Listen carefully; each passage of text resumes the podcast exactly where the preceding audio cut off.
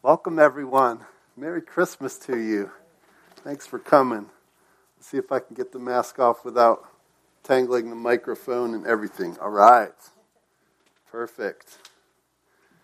Great. Uh, well, we're going to look at the word today. We're going to look at a passage from Isaiah this evening.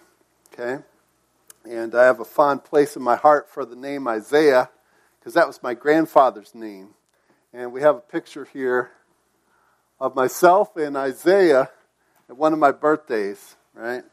And uh, he was a great guy. He lived to be 97 years old, and I, I believe he was a, a, follower of a follower of Christ. So, looking forward to see him again one day. And uh, it's interesting to note that the name Isaiah means uh, Yahweh is salvation. So that name is just a great reminder that uh, in the midst of this messed up world, God will eventually save and deliver his people.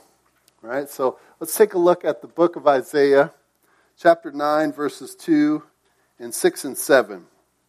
It says, The people who walked in darkness have seen a great light. Those who dwell in the land of deep darkness, on them has light shone. For to us a child is born, to us a son is given and the government shall be upon his shoulder, and his, his name shall be called Wonderful Counselor, Mighty God, Everlasting Father, Prince of Peace. And of the increase of his government and of peace there will be no end. And on the throne of David and over his kingdom to establish it and uphold it with justice and with righteousness from this time forth and forevermore. The zeal of the Lord of hosts will do this. Amen. Isn't that an awesome passage? It's great for Christmas cards, and you see it a lot this time of year. So let's just dig into it a bit here.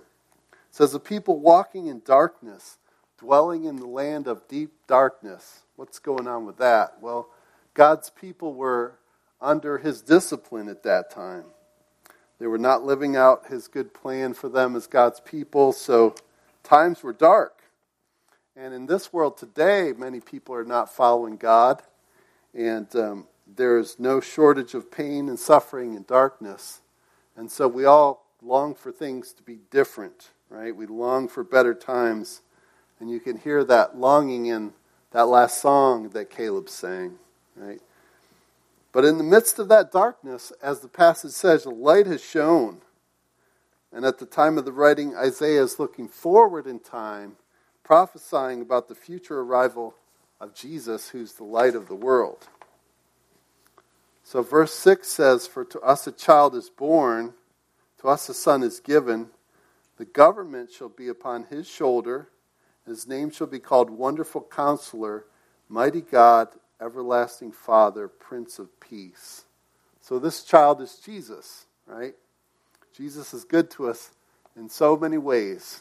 He's good to us as, as the wonderful counselor, as mighty God. He's God in the form of man. He's one with the everlasting Father. But in light of all that's going on, all that we're going through, I just want to focus in on uh, Jesus as the Prince of Peace. We need some peace right now, right? I know I do. So, verse 7 says, Of the increase of his government and of peace, there will be no end. So, that sounds awesome, right? Never ending peace. I vote for that. Um, but I got to confess, you know, I've been trying to follow Jesus for a long time, trying to follow the Prince of Peace, and I don't always have peace, especially when I'm preaching on Christmas Eve, right? So, so how do we how do we find that peace, right? What's the deal? Is, is never ending peace for real? Is, person, is it personal peace or is it just like an absence of war? Right? What kind of peace can we really expect from Jesus? Is it theoretical one day in the distant future peace? Or is it real life Monday morning peace? Can we expect real, like day to day peace from Jesus? And if so, how do we get it? Those are the things that I really want to talk about and look at tonight. So there, there are certainly aspects of this passage that refer to the never ending peace that will happen after Jesus returns again for the second time. We're still waiting for that. The song that, that Caleb sang can really apply both to the believers waiting for his first coming, waiting for his birth, and also to believers like us that are waiting for his second coming. We say, Come, Jesus, come, and he will, right? He's going to come back. He's going to judge the earth. He's going to establish his kingdom. And at that point, there'll be no more wars, no more, no more tears, even.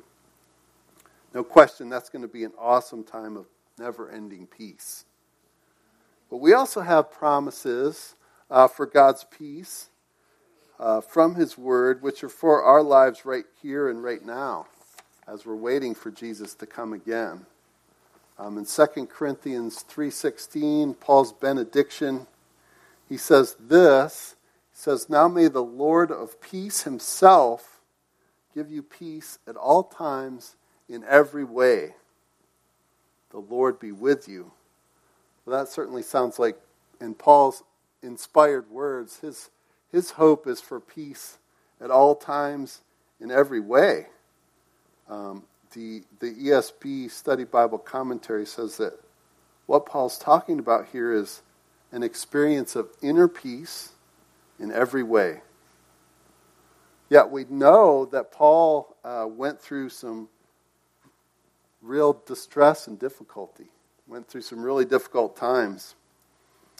There are, other promises of everyday inner peace, which we'll get into later. But here's the big question I have what if we're not experiencing that peace? Right? What if we're not experiencing that at all times in every way kind of peace like Paul described? What if we're going through a time like Paul did in 2 Corinthians 1 8, where he said, we, don't, we do not want you to be unaware, brothers, of the affliction we experienced in Asia.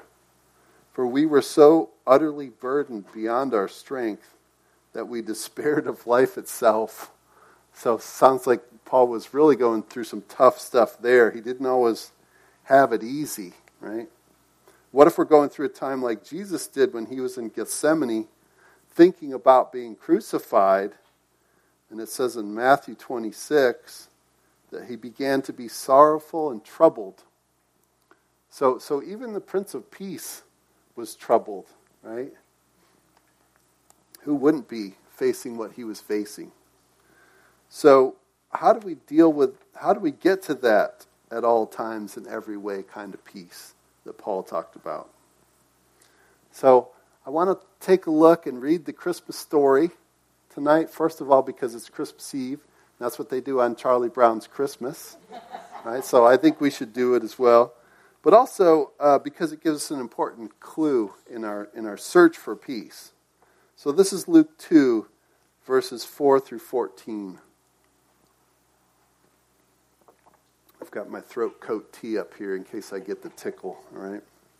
It says, And Joseph also went up from Galilee, from the town of Nazareth to Judea, to the city of David, which is called Bethlehem, because he was of the house and lineage of David, to be registered with Mary, his betrothed, who was with child.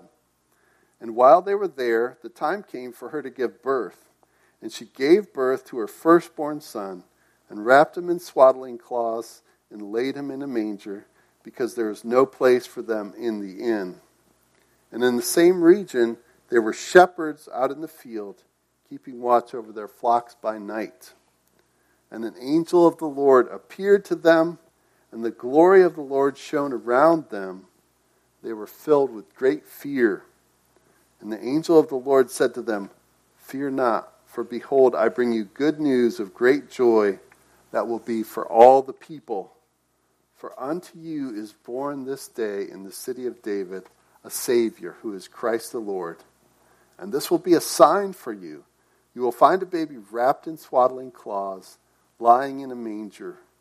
And suddenly there was with the angel a multitude of the heavenly hosts, praising God and saying, Glory to God in the highest, and on earth peace among those with whom he is pleased. So here we have the fulfillment of Isaiah's prophecy 700 years later. Isaiah said to us, A child is born To us a son is given, and that child is Jesus. Jesus is our Prince of Peace. That's a wonderful account of that day that, that changed history, really, changed the lives of millions of people who love Jesus and follow him for the better.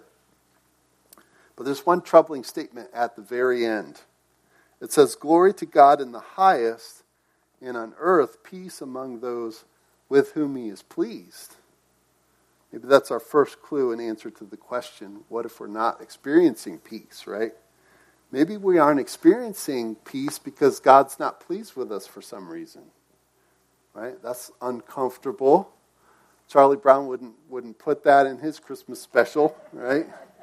But I think it's important to look at and to talk about and hang in there because there's good news that follows this, right?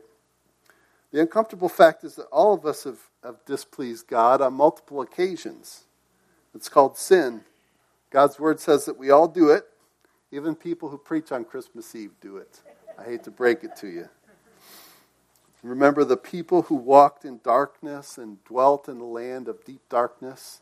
Sometimes that people is us, right? Sometimes we're the ones and it's not okay. It's displeasing to God, and there's, there's a penalty to be paid for it. Romans 6.23 says the wages of sin is death. In other words, what we, what we earn from our sin is death.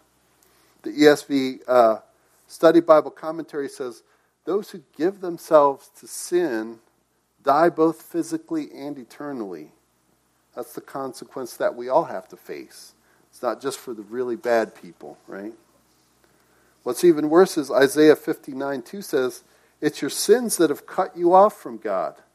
Because of your sins, he is turned away and will not listen anymore.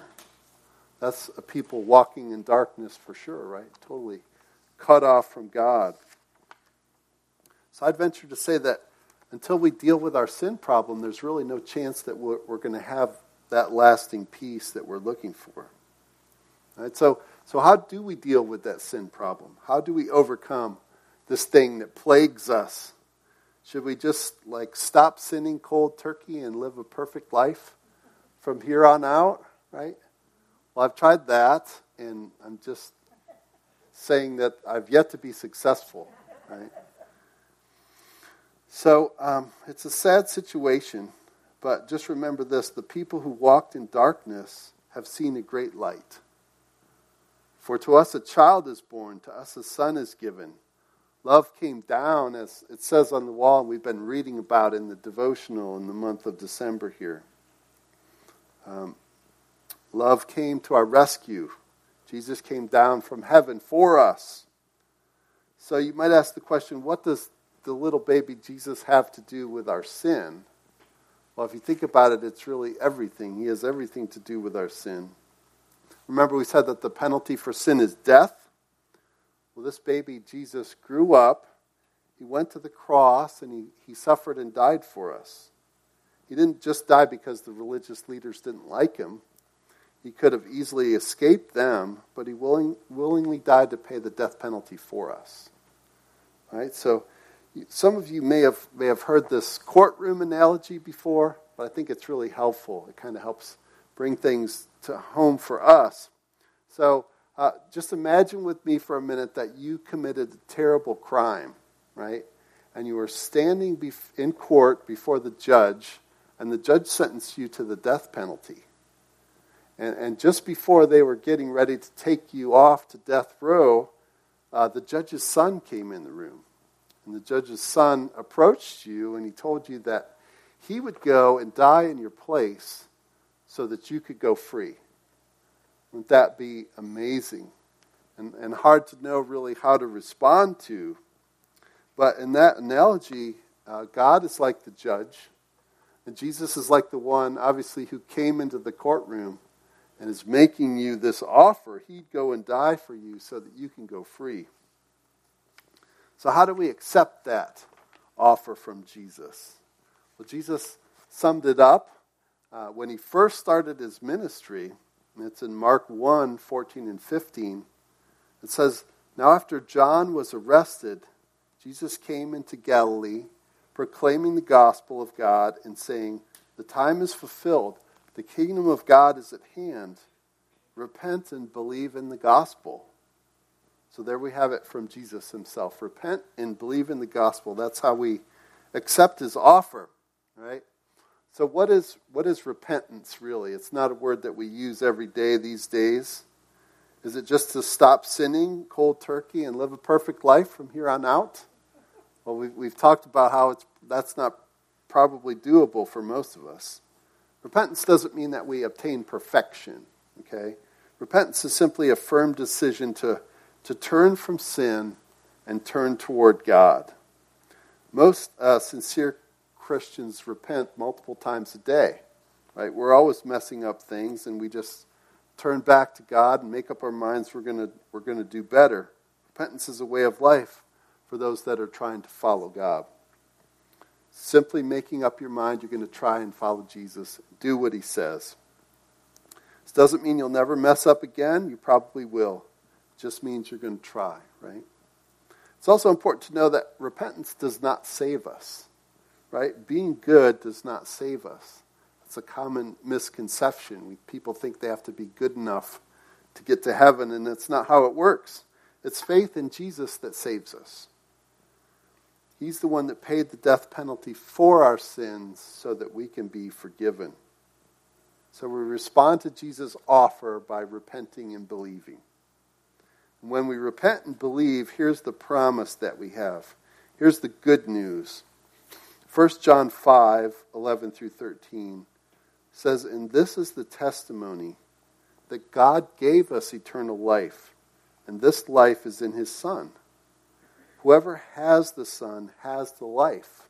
Whoever does not have the Son of God does not have the life. These things I write to you who believe in the name of the Son of God, that you may know that you have eternal life. So that's an awesome promise. We can know that we have eternal life. We receive forgiveness when we repent and believe and we gain eternal life, we can come out of the darkness and come into the light. So remember when the angels said, On earth, peace among those with whom he is pleased? Well, once we repent and believe in Jesus, now God the Father is pleased with us because he no longer sees our sin he only sees that Jesus has washed us clean by what he did on the cross. So then you can have peace with God, right?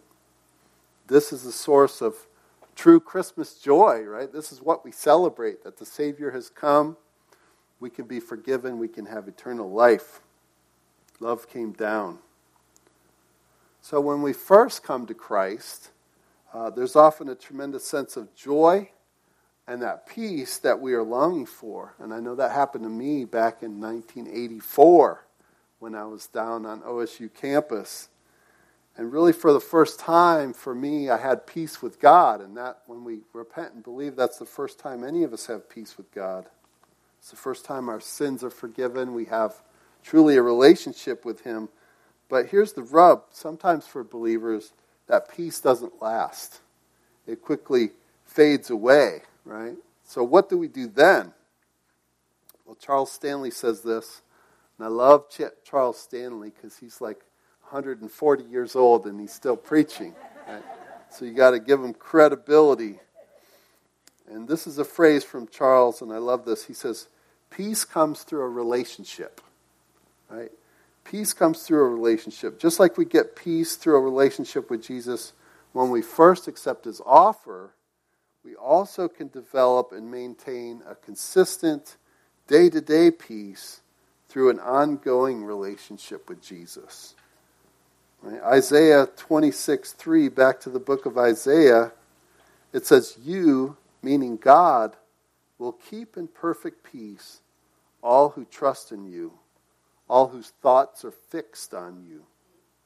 That's a bold claim that God would keep in perfect peace all those who, whose thoughts are fixed on Him. And it's interesting that it hinges on keeping our minds fixed on God, right?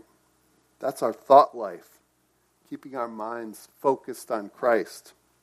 So, how do we do that? Well, as, as it is with many things in life, it comes back to the fundamentals, right?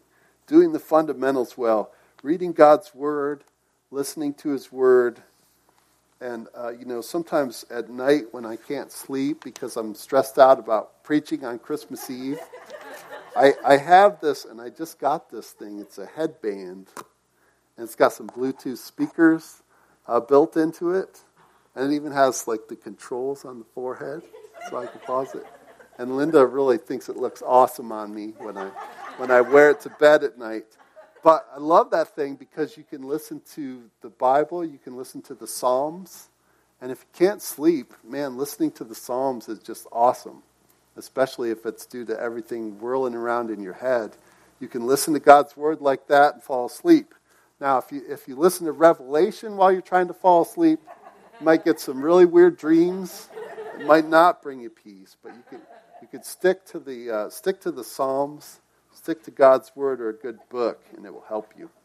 So, so studying His Word, listening to teachings and podcasts, help you fix your mind on God, right? Listening to music that's about Him. There's so many ways that you can do it, especially with smartphones now. You can always find something good if you so choose. So, in Philippians 4, 6, and 7, it says this Do not be anxious about anything but in everything by prayer and supplication with thanksgiving. Let your requests be made known to God. And the peace of God, which surpasses all understanding, will guard your hearts and your minds in Christ Jesus. So that's an awesome promise. That's, that's prayer, you know. Whenever the anxiety or the worry starts to creep in, we can go to prayer, right? Get our minds back on the Prince of Peace, thank Him, ask Him for His help. Anxiety or worry is kind of like a, a warning on the dashboard. It's telling you that you've, you've taken your mind off God. Thinking about problems, you're thinking about anything but God and His promises. So go to prayer, get your mind back on Him, restart the conversation, right? It's hard, uh, but it's worth it to, to keep that peace, keep that relationship strong. So day to day peace comes through a relationship with the Prince of Peace, who is Jesus. We maintain that relationship by keeping our minds fixed on Him, staying in prayer as we go through our days.